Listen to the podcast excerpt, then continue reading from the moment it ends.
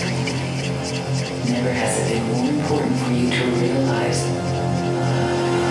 everything is energy, energy, and vibrations, and all individuals on the planet are be monsters that creating realities.